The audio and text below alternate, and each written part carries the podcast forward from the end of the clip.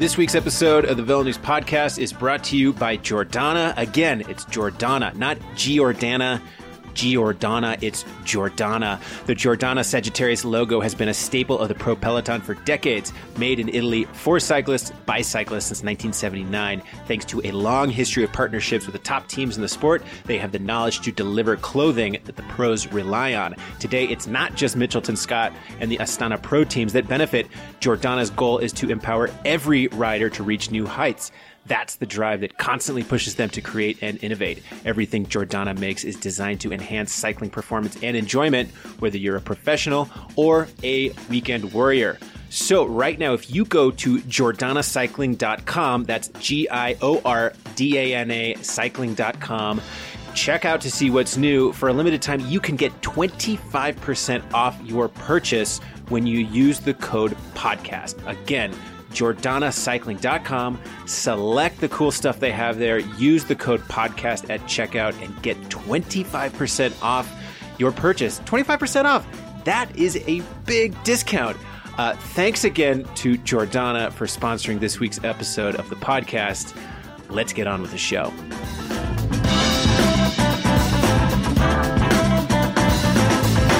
Hey guys, before we get on to the show, I want to uh, let you all know about a big project that we've been working on here at Velo News, and that is the launch of our new website, velonews.com.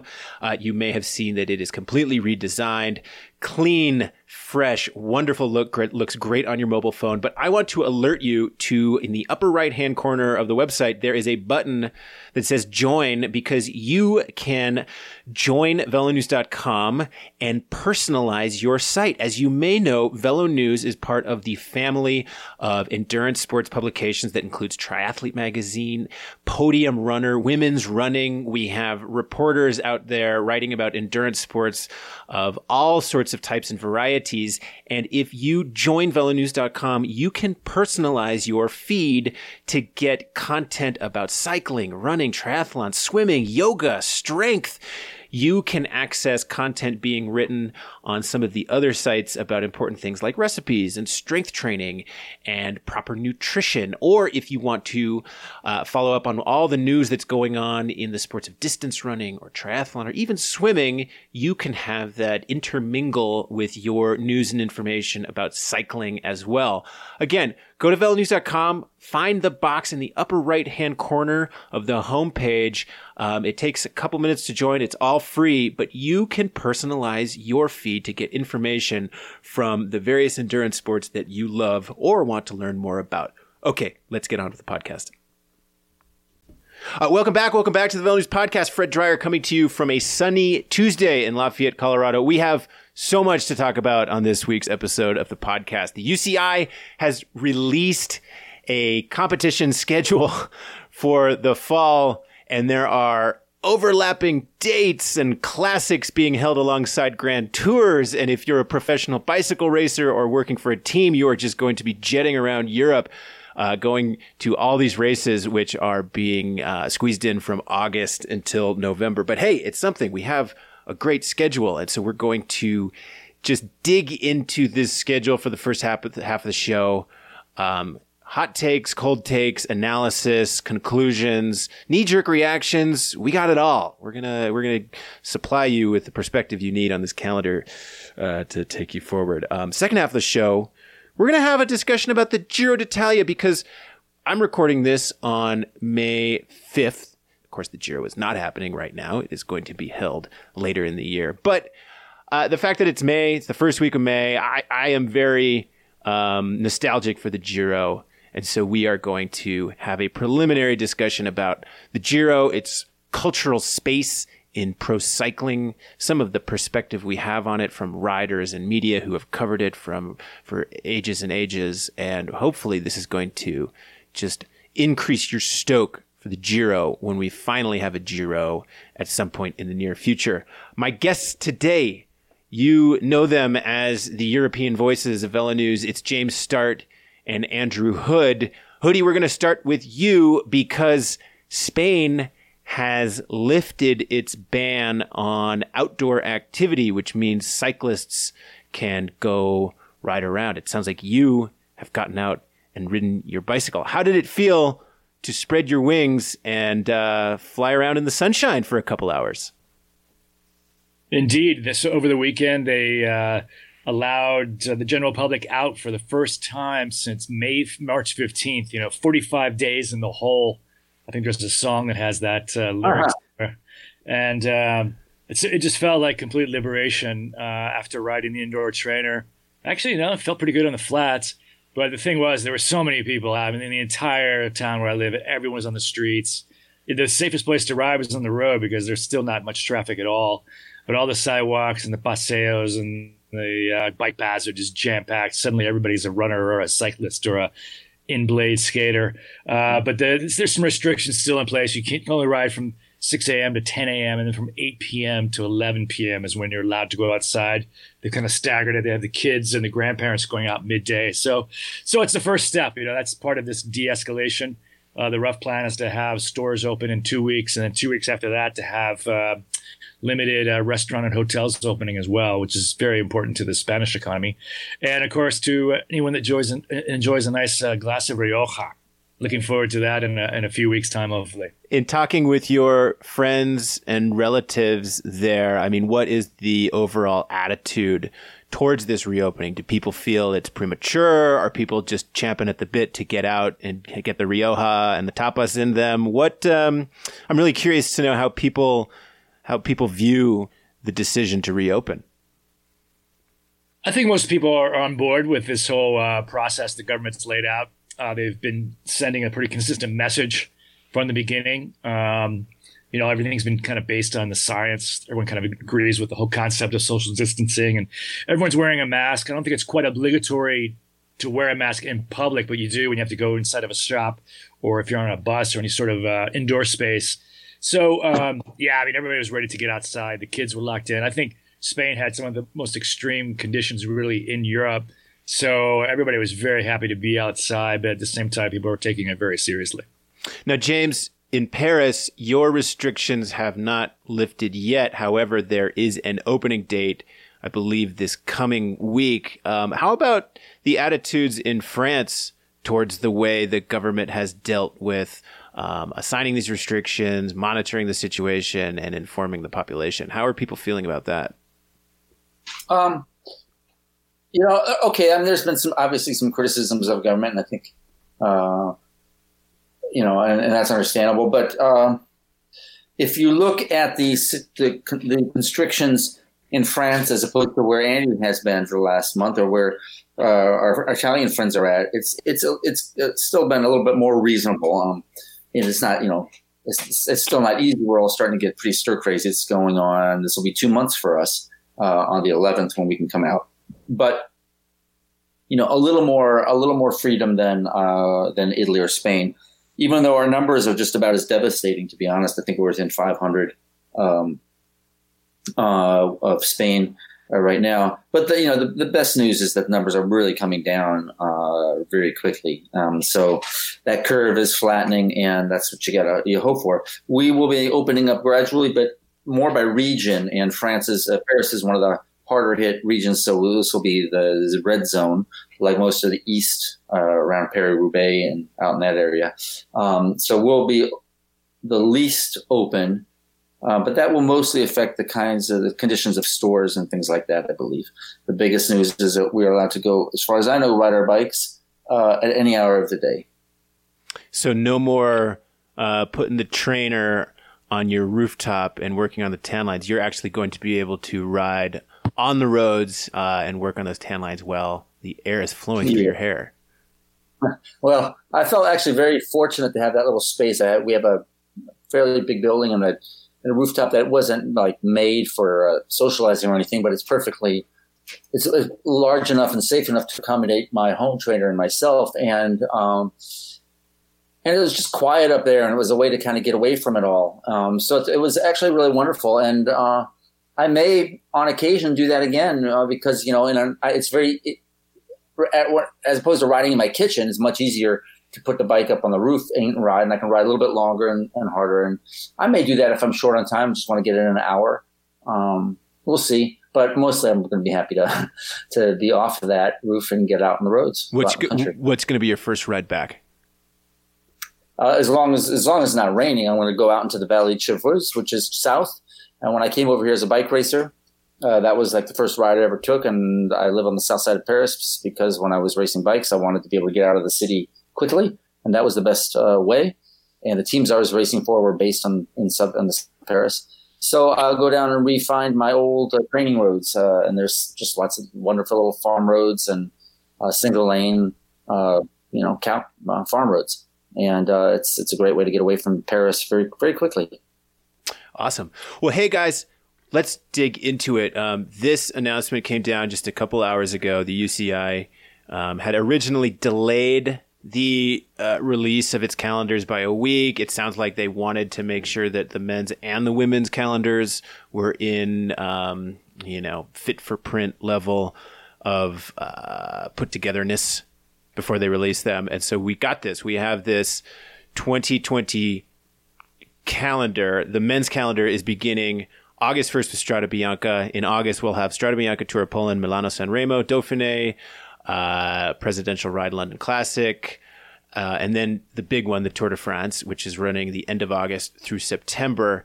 Um, September, there's some more classics in there. We have Tirreno Adriatico, the two races in Canada, BinckBank Tour, Flèche Wallonne. And then October is the big one. October, we have overlapping dates between the Giro, between uh, all of the big one day classics, and the first week of the Vuelta. So October is going to be the biggest month of the 2020 pro cycling career because I mean, look at this like Giro, then we have Liège, Bastogne Liège, Amstel, Gent uh, Flanders. I mean, there's just all these races falling one right after the other. Um, women's calendar.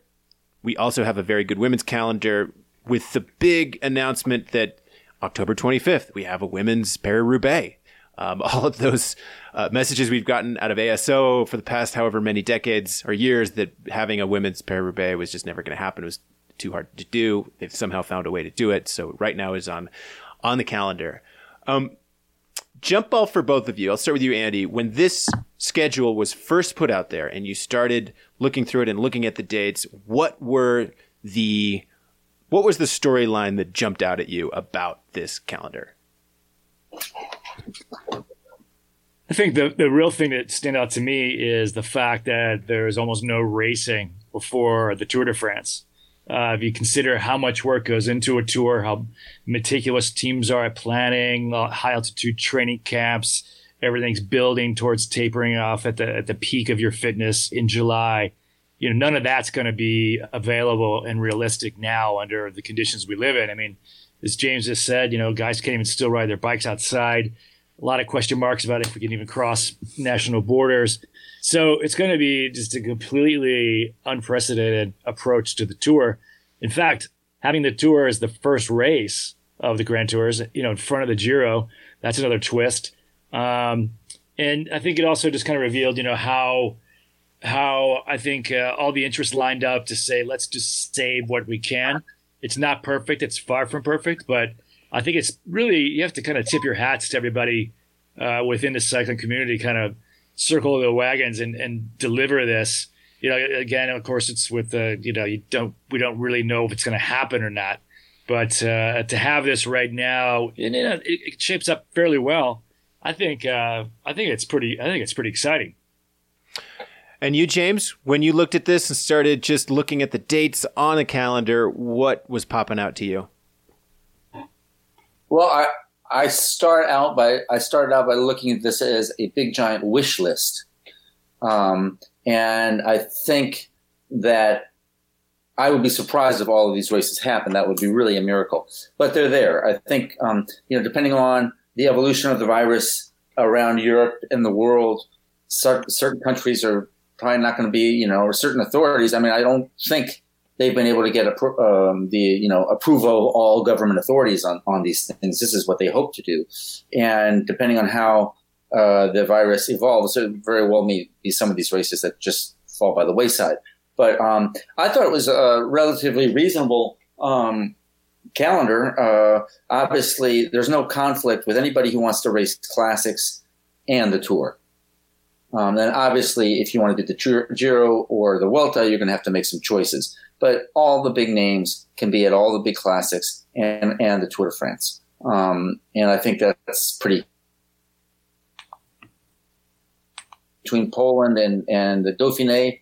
If that in fact happens, well, that'll be what it is. There could also be we could also see some smaller races that are not World Tour races being added. Uh, Tour de Limousin, if that was on there, uh, there's smaller races. Uh, Tour de l'Ain in France is usually in August. I don't know if they're going to work that in. I think that this is the World Tour calendar, so we may see that there's actually a few more races before the tour. Um, but again, this is all speculation, um, and uh, I think it's going to be a, you know, it's it's it's it's doable. Uh, I, I, I think you know one thing you go, well, how are you going to do it? How the team's going to do all this? Well, I think that they're not going to have any. I don't think the teams are going to have any problem doing it. Um, everybody everybody's going to be fresh. Not you're not going to have like five guys injured. Everybody's going to be fresh. Uh, generally, you're going to have you know every team, World Tour team, has at least you know the capacity to be racing on three fronts at any time, and most of the time here they're not going to have to race on more than two fronts. Uh, the biggest thing would be you know, some of the staff or riders getting stuck in a country or not being able to get to a race because of their own domestic uh, restrictions. But I, you know, I think it's, it's doable. I think it's doable, and it's going to be a power pack season um, and, and exciting. I love you know Milan San Remo in the summertime. I think that's great. Uh, Paris-Roubaix at the end of this at the end of the season. Why not? Uh, Lombardy, uh, Strade Bianche uh, in August. I'll go to Italy in August. I don't have a problem with that. I'm with you, James. You know, with the the this is a wish list. Um, throughout this whole process, I've been having so many different thoughts about the overall concept of trying to bring racing back and like what does sports mean in a time of crisis and should we be trying to p- bring back sports? And look, if you're one of those people, see a lot of these people on Twitter who's just like, you know, we should not even be trying to bring this stuff back. We just cancel everything, throw it in the garbage can, you know, hit the reset button. I get it. Um, I can't, you know, I'm I'm not going to tell you you're wrong. I guess I will disagree with you in the fact that I I see no I see no harm in putting together a schedule and a plan to bring sports back. Um, sports are valuable to societies. They're valuable to our lives. Yes, they uh, hold up these sort of make believe economies of media and teams and races and the entire sport. And if you didn't have a calendar like this, I think you could make a very decent argument that some of these races and some of these teams would go away forever. So by having a target on the calendar, it provides incentive for riders to start training and teams to start planning and sponsors of teams to keep writing checks to those teams and sponsors of races to keep writing checks to those races to keep income coming in and keep people employed. But beyond that, it, it gives hope to fans and populations that um, normalcy to regular life is is going to come back a bit at a time. I mean, you guys are living in countries where they are allowing people outside for the first time and opening shops for the first time. So life is going to return to normal.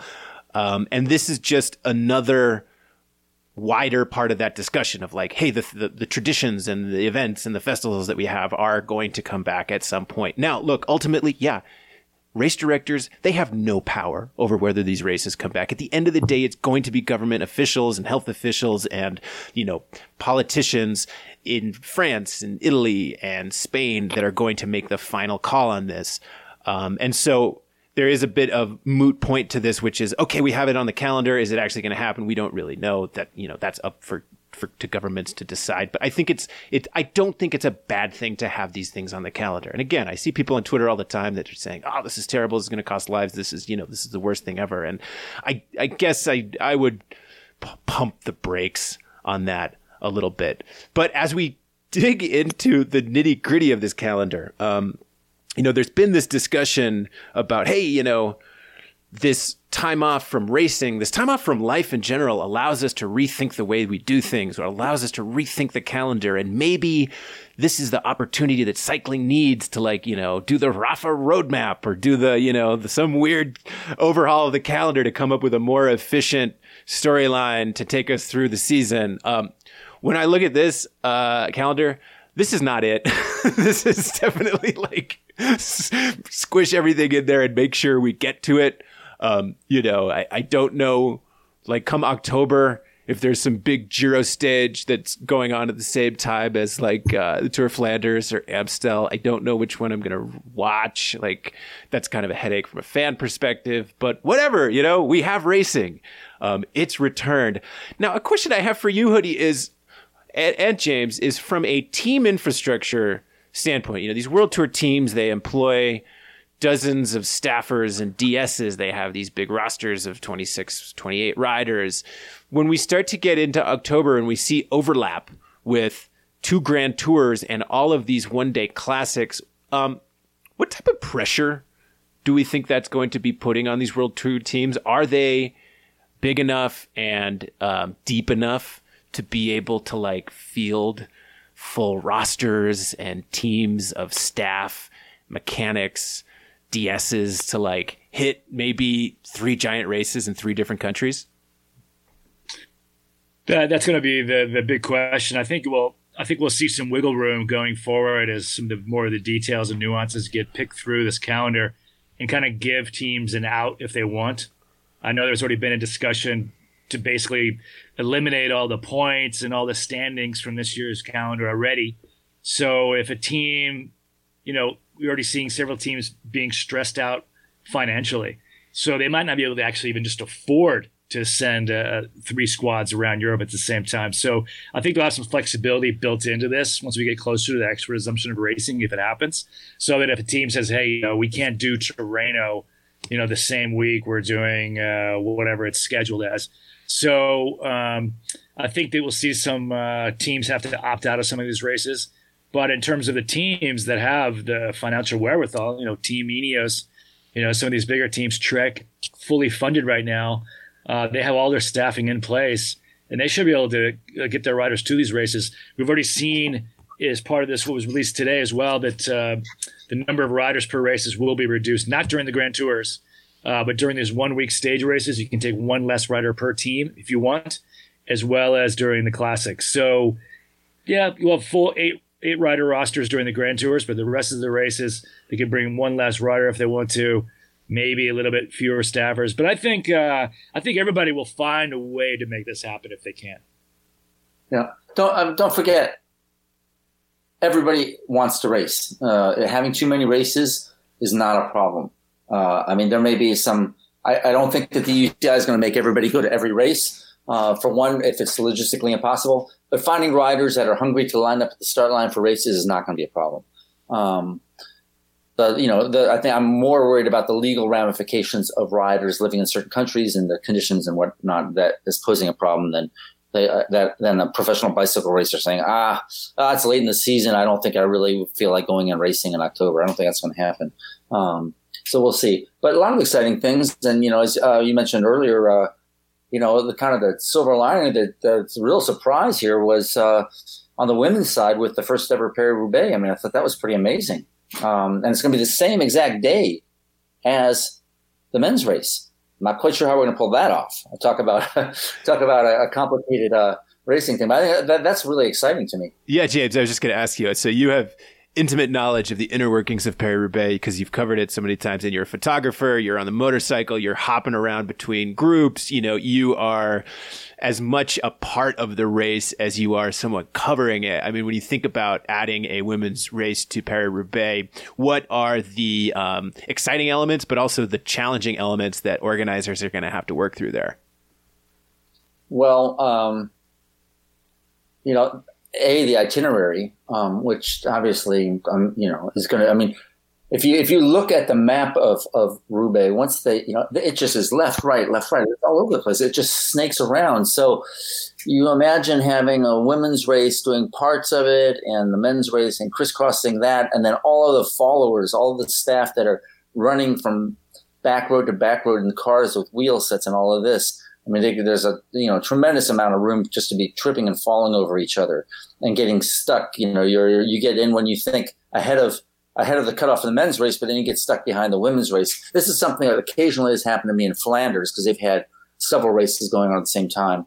But at the end of the day, you know, um, it's going to work out and it'll be exciting. I think my biggest struggle will be like, you know, I would really love to be able to cover both of them. I'd love to be able to do the first women's uh, Paris Roubaix. I think that's really exciting. Um, but you know you're you only have so many cameras and lenses and so many arms and legs, so we'll see where it goes. But um, I think it's really exciting. It's tremendous for women's cycling. Uh, you know, there's so much speculation that the uh, the women's calendar was getting the short shrift of all of this, and you know we're just focused on the world tour. But in the end, um, you know, there's some pretty good racing out there for the women too. Yeah, one of the challenges I think about too is yeah, with with Roubaix and with Flanders, there's the need to have staffers along the road with spare wheels and stuff like that every, after every section. And in Flanders, it's a circuit, so you know you can kind of they'll do it a couple times. You can have people place strategically, but yeah, with Roubaix is this leapfrog because it's point to point, and so the um, my initial reaction was like, "Oh boy, those those roads that feed the different you know get offs from the freeway to access the different parts of the course are gonna. There's gonna be a lot of team cars playing uh, leapfrog to get from point to yeah, point. But but it'll be cool. I mean, you know, I, I I can't wait to watch it. I love that race. I love that course. Uh, don't love the sportif. You're gonna get your bike stolen. Just saying.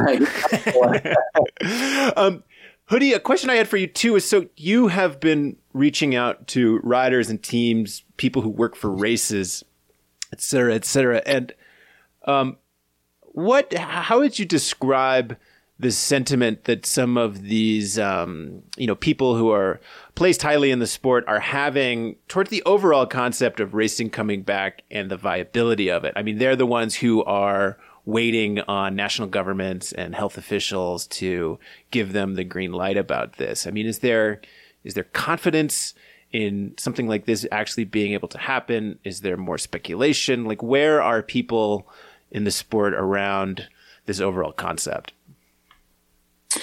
Yeah, going off on what James said, you know, this is a wish list. Uh, looking at some of the practicalities of it, you're right that there are certain things that need to happen before this bike race can happen. You know, the first thing obviously they have to do is reorganize all the routes, reorganize all the dates. You know, maybe the route will stay the same. We'll just still have to coordinate with all the different uh, communities along the route, and, and, that's a lot of legwork. Um, like the Vuelta and the Giro, and some of these races have had to, you know, tweak out their their routes because uh, the Budapest and the, the Holland uh, start have both been nixed for those Grand Tours, and even the Tour de France is talking about changing. I think we talked about it in the podcast a week or so ago about taking, you know, moving some of the start and finishes even further away from the historic centers so they don't kind of create some of these bottlenecks in terms of just people. Um, so all those things have to happen. And plus, there's a lot of uh, things that happen behind the scenes that, uh, just in terms of permits from governments, uh, you know, working with the police, working with safety officials, working, coordinating with the local hospitals to have a hospital ready to deal with any sort of accidents on the race. And those kinds of things really take you know, weeks and months in advance. So it's, you know, it's one thing easy enough to say, okay, well, gee, we're going to move, you know, move uh, Tirreno Adriatic to go from March to August uh, or September. But something quite else in reality of just kind of getting all these little pieces of the puzzle together again. And I was talking to some people involved with some races and they're saying how, you know, they didn't make some financial commitments that might be four, eight weeks ahead of the rescheduled start. So some of these people might make a decision saying, well, gee, you know, it's going to cost us X amount of money just to get this ball rolling again. Organizing all the infrastructure has to be the start and the finish, all the vans, everything that has to move around at a race. That costs money. And it's not something you can just kind of turn it on and off, you know, five days in advance. You need to do that several weeks, months in advance. And uh, some of these organizers might just make the call and say, you know what? you know, it's just not worth it for us financially. We can't afford to have the race. Um, so a lot of, you know, we might see some races that might actually have the green light to race from the local authorities and they still might not have the race.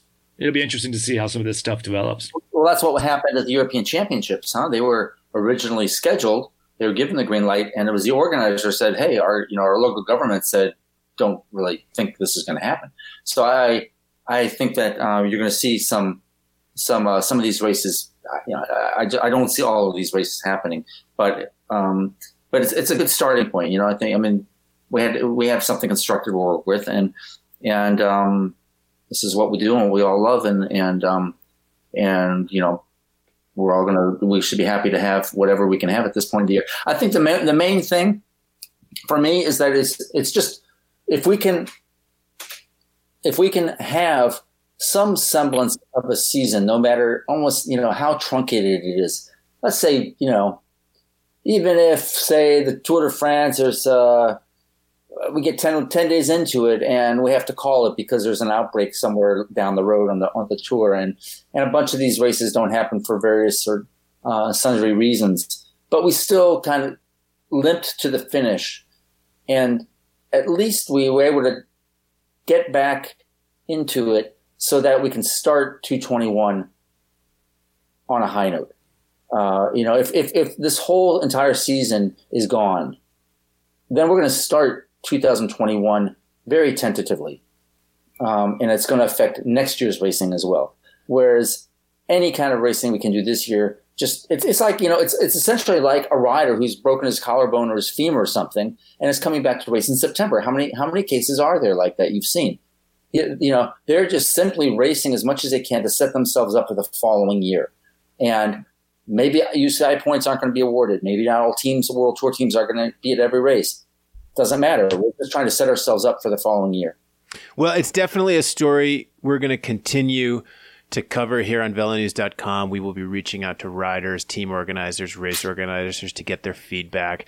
Um, definitely check out the website over the next week because there's going to be a lot of perspective. And I imagine probably some competing perspectives uh, about this and what it means for the sport. So we have a blueprint, a plan for racing. And now there's a lot of work to be done before these uh, these races actually start. All right, coming up next, we're going to talk all about the Giro d'Italia, what this new schedule means for it, and the cultural significance of the Giro. Okay, we'll be right back.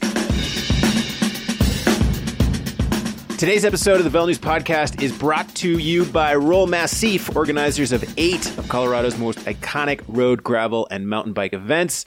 They have the events that take riders through the alpine terrain of Copper Mountain and one that takes riders through the desert landscapes of the Colorado National Monument. Regardless of the event, you are always guaranteed a great post ride festival. Here's what I really like about Roll Massif. Um, Roll has this program to encourage kids to get out on their bikes.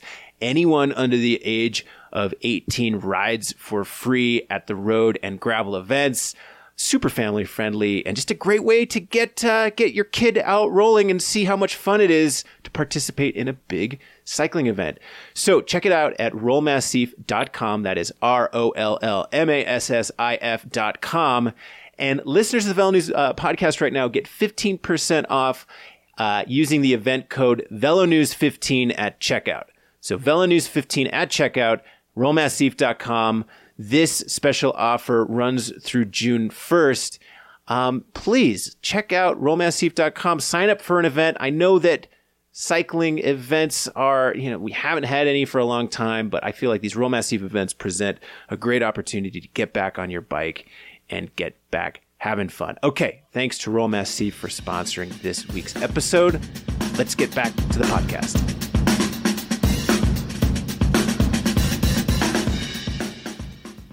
Uh, okay, guys, the Giro d'Italia is the topic of our second segment of the show. The Giro was slated to start this coming weekend, uh, run through the rest of May. It was to be a really exciting Giro. We had a lineup of Carapaz and Nibali and Remco Evenepoel making his Grand Tour debut. We had great storylines to follow. We had a start in Hungary. Um, it had all the makings of an amazing Giro of course, like all the other races, it was uh, postponed, canceled, changed around once the pandemic hit. Um, but with this new schedule from the UCI, we are seeing a Giro that will be in October. Um, first question for you guys when you did see this new schedule, where the Giro was placed on the schedule, um, what does this tell us about the Giro's place in pro cycling in general? When I first look at this, it's almost like the Giro uh, loses out really in a scenario because if you look at where the tour is placed, the option of doing the tour Vuelta double is still in the cards. If someone wanted to, they could race the race the uh, tour, be enough time to kind of ease into the Vuelta, and then having all these other races kind of conflict with the Giro. Uh, so just at first glance, it seems like that uh, that uh, the Giro might kind of got the short end of that stick. And I did hear from some sources talking this past week or so about there was a real big kind of fight behind the scenes between the Giro and the tour organizers because UCI and a lot of other people were trying to tell the Grand Tours, you know, do the right thing. You know, let's reduce the racing by a few stages, three, four days. You know, make it kind of, uh, you know, squeeze it into kind of like the Vuelta is now, squeeze it into 18 days instead of 21, and that would have opened up some space. You know, open up an extra weekend or two for other races to have room to hold their events on the weekend. You know, instead of having a midweek classic, you could have the, you know, the race on the on the weekend like they normally are but evidently uh, both sides kind of dug their heels in the, the Giro and the Tour. The, you know they've been fighting really behind the scenes for years. The Tour said no, no, we're insisting on our full schedule, and the Giro said, well, if the Tour is not going to reduce its days, we're not reducing our days. And so that's kind of what we got left. This kind of like hodgepodge calendar. I think had all three Grand Tours kind of shrunk down a few days, there would have been a lot more space in this calendar to make it a little bit more coherent. So I think that's why we're kind of seeing a little bit of this calendar not really being as streamlined as it could have been. But um, you know, what does it say about the Giro? I mean, the Giro is the Giro. It's uh, it's kind of its own unique creature, and uh, I think that uh, you know if the Giro is completed of all the countries, I think the Giro in Italy to me present the biggest hurdle to actually have the race finish because just knowing what we know about Italy, Italy, and how bad the, the virus is in parts of Italy um, if the Giro makes it all the way to the finish line intact, I'll, I will be surprised. Yeah, um, they interesting. They just uh, they just released a press release that came through, and it's clear that they're frustrated. Um, they said that they made a number of alternative proposals, which are, in their own opinion, would have resulted in a reduction in the overlapping of the racing calendar. But the, the, their proposals were not adapted. They stand by the current uh, schedule, of course, and are, are uh, are positive, um, but they were clearly frustrated uh, by that. Um, do they lose out? I certainly understand what you say, uh, Andy. Um, people who want to ride, ride the classics can ride the tour. Uh, guys who want to do a tour or Vuelta Double can do that. But people who want to do the Vuelta, the Giro have to make a distinct decision. Uh, it's not everybody that can win the Tour of Italy, and it's a pretty great race to win on any Palmares. And not everybody is going to be able to win the Tour de France, and probably even less this year because every, there's going to be such a concentration I think that you know these races, these great races, they're like great wine. Even in an off year, they still produce a great race. The Giro is going to be a great race. Um, I mean, the Giro racing in Italy in October that sounds pretty great. I you know, like autumn, falling, the race of the falling leaves. You know, is now a three week race. I, I, can deal with that. Um, it's you know we're going to have some bad weather in the mountains um, as we do in May in, in Italy. Uh, so we'll see where it goes. But um, I, you know, I, I, look forward to being able to do the Giro in, in, in, October. I think it'd be just tremendous. Yeah, it looks like if you're a Giro racer, you're going to be doing uh, Adriatico September 7th through 14th. Um, and then that's like your warm up race. And then you're, uh, then you're hitting the Giro. And then you'll probably do if you're if you still got some uh, strength left in the legs, you'll do Lombardia. Although, oh, doing Lombardia the weekend after finishing this crusher of a Giro. That's going to be a hard one. Um, I think, yeah, to me, what what's missing out for the Giro is the fact that you know the hilly classics, the Ardennes races, a lot of times were this warm up for the Giro, where you saw guys who were really, you know, trying to head into the Giro on really good form. You know, Nibali, sometimes Contador, guys who would do Amstel Gold. Um, Flèche and Liège, and maybe not win it, but like you know, be there to sort of sharpen the spear before the Giro you'd see that kind of run in. And now those races are overlapping with the Giro, so there's not going to be any any overlap. Or there's not going to be any like hilly classics into Giro d'Italia. But you know, the fact that it's, it's, on the calendar and it's you know, like you said, James, a beautiful time to be in Italy. I, am I'm, I'm pretty excited for that. Uh, another interesting twist in this whole calendar, the improvised calendar, is I think everyone. I've already been hearing this from a few people I've talked to. Everyone will be racing every race as if it's their last race because you'll never know when something might go off the rails, right? So you're into into week two of the tour. Say up to then everything's going pretty well, but who knows? There might be an outbreak in France, or there might be an outbreak in Italy. There might be an outbreak in Spain. So all of those countries could have could be shut down at a moment's notice. So I've already been hearing this from teams, been hearing this from the riders. They're going to be racing every day as if if it's like the end of the season. And just like uh, at last year's Tour de France, we saw you know, you get in that trap if you're waiting, waiting, waiting, you never really know what's going to happen with the weather. And last year's Tour de France was very marked by those last two mountain stages in the Alps being neutralized, which had a major impact on the outcome of the race. So imagine that on a scale of a global pandemic. So you're going to get this dynamic, this weird dynamic of riders coming into these races not fully prepared and kind of this chaotic way into the race. And plus, in the back of their minds, thinking, well, gee, you know, maybe we're not racing next week. So it's just going to be balls to the walls racing, just completely unscripted. And I think it's just going to make for one of the most craziest seasons we've ever seen. it's, it is. I mean, it's like nobody's going to give up the yellow jersey uh, if they get it too early in the race, right? but getting back to the Giro, I mean, uh, yeah, well, I think it was Andy said, you know, of all the races, if they can actually pull the Giro off after everything that Italy's gone through, uh, it's going to be it's going to be pretty amazing. And, and, you know, it is such a beautiful race. We've been doing uh, some some stories about it, and uh, the fans there are so so you know uh, the tifosi, as we know. I mean, they're not on summer vacation. They've taken days off of their own work to, to be out there, and they're really passionate. And not everybody who does the Giro says it's you know it's just it's one of the great races. So it'll be. I think I I, re- I think the Giro is going to be just fine. Um, and uh, even though you know they might not have the best space in the calendar. So when I have spoken to riders about the Giro from a 30,000 foot perspective, basically the question of compare it to the Tour, compare it to the Vuelta, you know, which Grand Tour is your favorite, which is the hardest, which is the best organized, which is the best whatever. The continual continual feedback I've gotten about the Giro is that it is the favorite Grand Tour of riders because of the creature comforts. Yes, it's very difficult racing. And yes, you know, a lot of the things you've read about it on the site, how some, you know, the Tour and the Vuelta have adopted shorter stages, harder stages, lots of punchy finishes where the Giro is still, you know, long 220K, 250K days, huge slogs through the mountains. People are arriving at the finish on their knees. Um, yet the creature comforts tend to be a little bit better than the other races. You know, the food. Every you hear the riders talk about how much they love racing the Giro because they know they're going to get three weeks of really great food. The roads, you know, there's some of these roads that, yeah, there's, you know, train tracks rolling through them or they're kind of cracked up and broken. But some of these roads through the Dolomites and through the Alps are really well maintained. They're beautifully engineered. The, the just the riding is spectacular.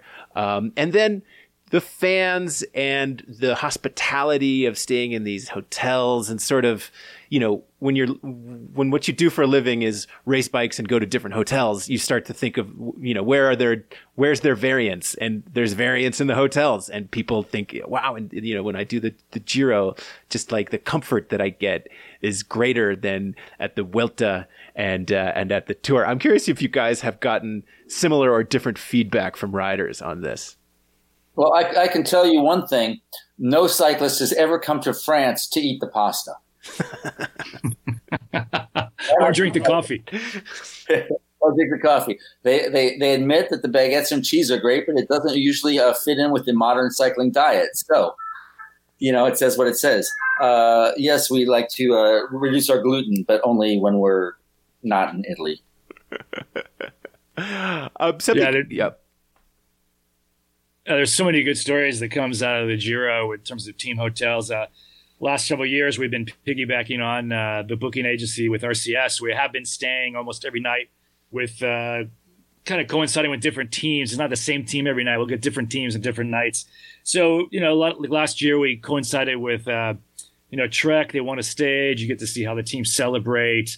Uh, then the next night you're with a team. It's all downtrodden and you know gloomy around the dinner table my fa- my favorite story about uh, the Giro. I think it was the 2014 Giro. Uh, I think it was my old colleague, uh, Matt Beaudin, now works uh, EF Education First. I'm pretty sure it was Matt, maybe Caley Fretz. We were uh, up in the uh, up in the Dolomiti, and it was that year that that Quintana won when he attacked over at Stelvio with against Uran and took the pink jersey. So that night we had stayed in a team hotel yeah, we walked in real late at night. You know, we didn't get to the hotel till almost ten o'clock. Great thing about Italy is the kitchens are still open and they'll wait for you. And uh, we roll in, we sit down and have dinner in the in the in the dining room, and we coincided with Mitchelton Scott. And at that point of the race, they had a great first part of that race. I think they got the pink jersey with uh, Svein Tuft. They won uh, a couple stages. They had the jersey for a week, and but at that point of the race, they had, I think they had two riders left. So it was Svein Tuft and maybe uh, I can't remember the guy's name, maybe three or two at that point. but they had the entire team and staff were still there. So they had all the Swannies, all the mechanics, all the bus drivers to support a nine man team in those days. Only two left. So we sat down next to Svein. We started to talk to him. And then uh, the table at Mitchelton Scott erupts into a happy birthday. Happy birthday, da da da da. And then the owner of the of the inn comes over, ah, tutti para tutti, and gives away free shots to everybody and free cakes and desserts for the guy's birthday. And then Svein and the writers are laughing. We're like, what's going on? He goes, oh, they do that every night. They pretend it's someone's birthday so they can get free shots and free cakes. so those, those are the kinds of things that happen during the Giro. Uh, nice. Yeah, especially when you only have uh, a couple of riders uh, left to go. That's great. I think I'm going to try that out uh, the next time about the Giro. Oh. Yeah, look, uh, you know, I, Andy's done it much more than I have. I've strangely only done days here and there of the Giro, but I look very forward to, to doing it this year. I think something else that I'd heard from riders was that, look, there's a lot of pressure at the Giro to win it. You know, you want to win a stage, you want to win the race. It's like any Grand Tour. There's a ton of pressure to win, but the level of pressure is a is a couple of degrees ratcheted down from the Tour de France. So look, we've all covered the tour a million times. We know how nervous riders are, how many fans there are, how, you know, when you are talking to a rider, they seem to have like the hair is kind of standing up on the back of their neck because they know that there's the world is watching them. If they say something stupid, if they say something wrong, whatever, there can be a backlash and whatever. Whereas the riders have said they like the Giro a little bit more because you have the all the splendor of a grand tour but not the same level of uh, operating under the microscope. Yeah, that's a very good observation, Fred. That's exactly right. The media pressure, the intensity of the fans, just the pressure from all the sponsors and the team DSs to get something out of the tour. Really, just that's what really makes the tour so intense is that all that pressure is piled on from all sides. And the Giro is a little more relaxed. Um, you know, riders often met, you know, that will be their first uh, Grand Tour debut. You know, so they bring in mixed squads. They'll bring in a, uh, sprinters to go to those races. Bring in young riders. Bring in riders. You know, just chasing mountain jerseys, mountain stages. So it's a little bit different vibe uh, at the Giro compared to the Tour. And really is. You know, at the same time, at the Giro, you'll have it a little more relaxed, but the chaos level is much higher in terms of uh, just kind of. It's almost everything's like impromptu. It's like going to a dinner party and you just straighten the tie right before you walk in right before you walk into the dinner party, as opposed to having everything ready well before you get to the dinner party. That's how the Giro kind of is organized. It just seems like uh, it's, it's kind of controlled chaos, and they call it uh, in Italian casino. It's like uh, kind of just crazy, kind of like things on the edge of a breakdown. And you see that every day at the Giro, but they pull it off. You know, they pull it off every day, and the race is great because what's great about the Giro, and we've mentioned this before, how the tour has gotten so big and it's kind of lost its charm. The tour the Giro still brings the uh, race really into the heart of these old towns, these little narrow finish lines, like you see, you know, like at Strade Bianche, where they just kick in up that little narrow hill in the hilltop town, kick it into the piazza at Siena. They basically do that every day at the Giro. All these finishes are absolutely spectacular. Places where you never really could take the Tour de France because it has gotten so big. So the Giro, I think, deserves a lot of credit for kind of keeping that closeness to the fans. And, you know, really, it's just such an emotional race. Uh, one that, as you agree, as you mentioned already, that it's a favorite among the riders, among the staffers, among uh, you know among the journalists. You know, it's my favorite stage race of the year without a doubt, just in terms of going there. Because at the same time, it's enjoyable, but it's also really emotional. It's the race still counts a lot. It's usually yeah. very. I mean, the last couple years, the Giro has been the most exciting race of the year, in my opinion. Yeah. Well, the, the thing about the Giro um, is that it is you know, traditionally earlier in the season, the weather plays a bigger role. The roads aren't as good, and it's just so much more unpredictable. And and it has that that and how you know it can get it can you know turn upside down on the last weekend. It happened, uh, you know, when Chris Froome pulled his victory out. Uh, it happened when Nibali got his last victory. It's it's crazy, but it you know what I think it's been interesting to watch um, the Giro evolve. Um, I was just talking with Bernard Hinault today, actually, and he won the race three times, obviously. And he was like, you know, heck, when I was doing it, it was really an Italian race. And, and a Frenchie like me would go down there, and it was me against all the Italians. It was really hard to win, but it was really nationalistic. And Philippe Brunel, who did a story with us, uh, who've been talking to this week, said, you know, heck, when we were uh, when we were there, you know, uh, we were having beer cans thrown at us on the climbs. It was very nationalistic, uh, and and it has evolved into really, you know, this international, uh, hugely international event, and it's and the, and it has grown so much on an international scope and brings in consistently so many international stars uh, that it's, it's it's it's and yet, like you said, Andy, they managed to maintain the beauty and tradition history of, of the, the finishes right downtown and these little visuals and stuff. I'm a little worried about that right now for security measures, distancing that might might come, be compromised this year. I'm hoping not, um, but I'm very very excited about it. Now we obviously haven't seen any teams put out, you know, rosters or revised strategies for the Giro this year. But um, what were your uh, what were the storylines you were most interested in heading into this year's Giro? I mean, it's kind of hard to go back in the Wayback Machine to six, eight weeks ago when we still had a Giro on the calendar. But, you know, when we looked at the 2020 Giro as it was, what were you really looking forward to about it? Well, um, we, you know, we had divvied it up who was going to cover what. And I, I said I really wanted to go do the, the beginning of it. I was excited to go to Budapest, but that's not going to happen.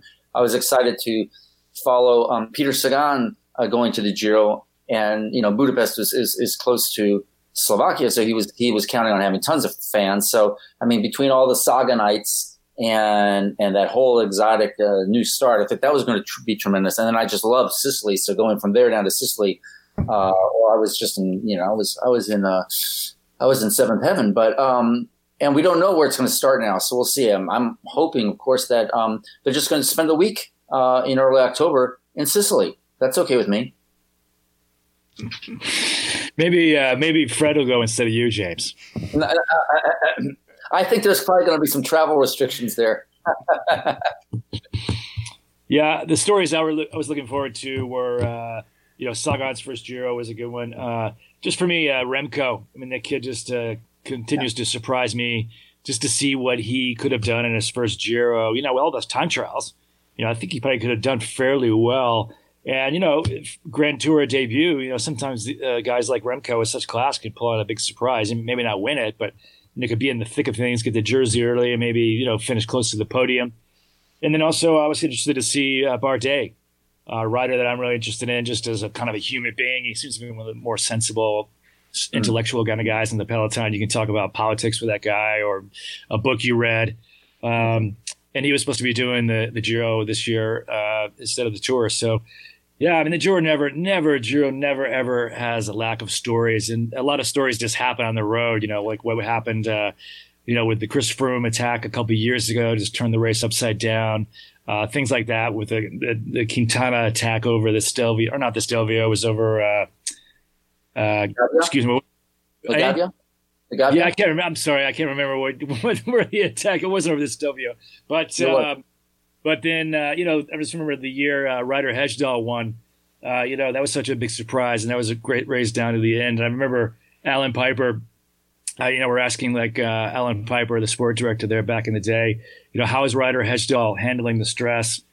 And his famous line was, "A rider is so laid back, he's horizontal." and that and that kind of that kind of uh, sums up the Giro right there.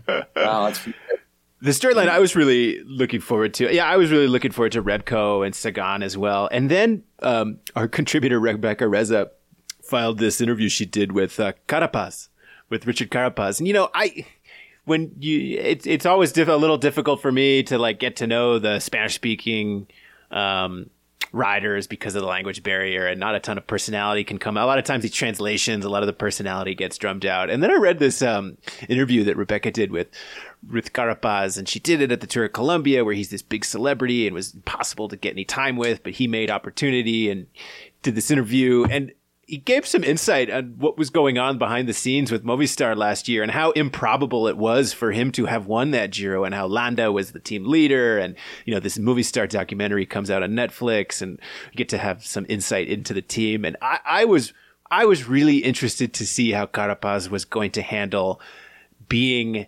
the man under the microscope. Not just, you know, last year he kind of came in as a dark horse. I mean, he's obviously strong, but he stormed to a Giro win. Nibali and, um, and Roglic were looking at each other, and, and he was able to sort of escape for the win. And and seeing his perspective on how he was treated at Movistar, seeing his perspective on how he was treated during the Giro itself made me really, really want to see how Carapaz was going to operate as an undisputed team leader. Whether we were going to see, you know, the letdown of, okay, the guy already accomplishes something, accomplishes something maybe beyond his wildest dreams, and so he's good, or if he was going to rise to the occasion and say, hey, you know, this is, I am at that level. I want to be at that, I want to be a dominant rider and come out and dominate. Well, Fred, um, when it comes to, to drama and, uh, and and and and team gossip, I think you could make a movie about the Movistar team. Actually, I think one was just made, but uh, so yeah, their, their sense of strategy and and, and politics is is really uh, quite strange. Um, but uh, I think there's, I think you could be very happy, uh, and I think you'll. Uh, I, I, think Carapaz can very well be back there to defend his title. I'd be surprised if he's not, and I wouldn't be surprised to see Remco there. I, I, think I would be surprised to see Sagan there since you'd have to miss so many classics. And Bardet's pretty much already said that he's not gonna, you know, he's gonna be doing the, the Tour de France. Um, but you know, there's it's the Giro d'Italia. There's gonna be just great stories. Well, guys, I think that's a good place to end it. You know, we have a we have a blueprint for a schedule, and we're going to be digging into that and talking to riders about it and keeping our eyes on it and revisiting it both on the site and on the podcast for weeks to come. So thank you to James Startt. Thank you to Andrew Hood. We're happy to hear that you guys are both healthy and that you are having eased restrictions. We'll be going out outside soon. Uh, so for Andrew Hood and James Startt, this is Fred Dreier. Thanks for tuning in. We'll catch up with you next week.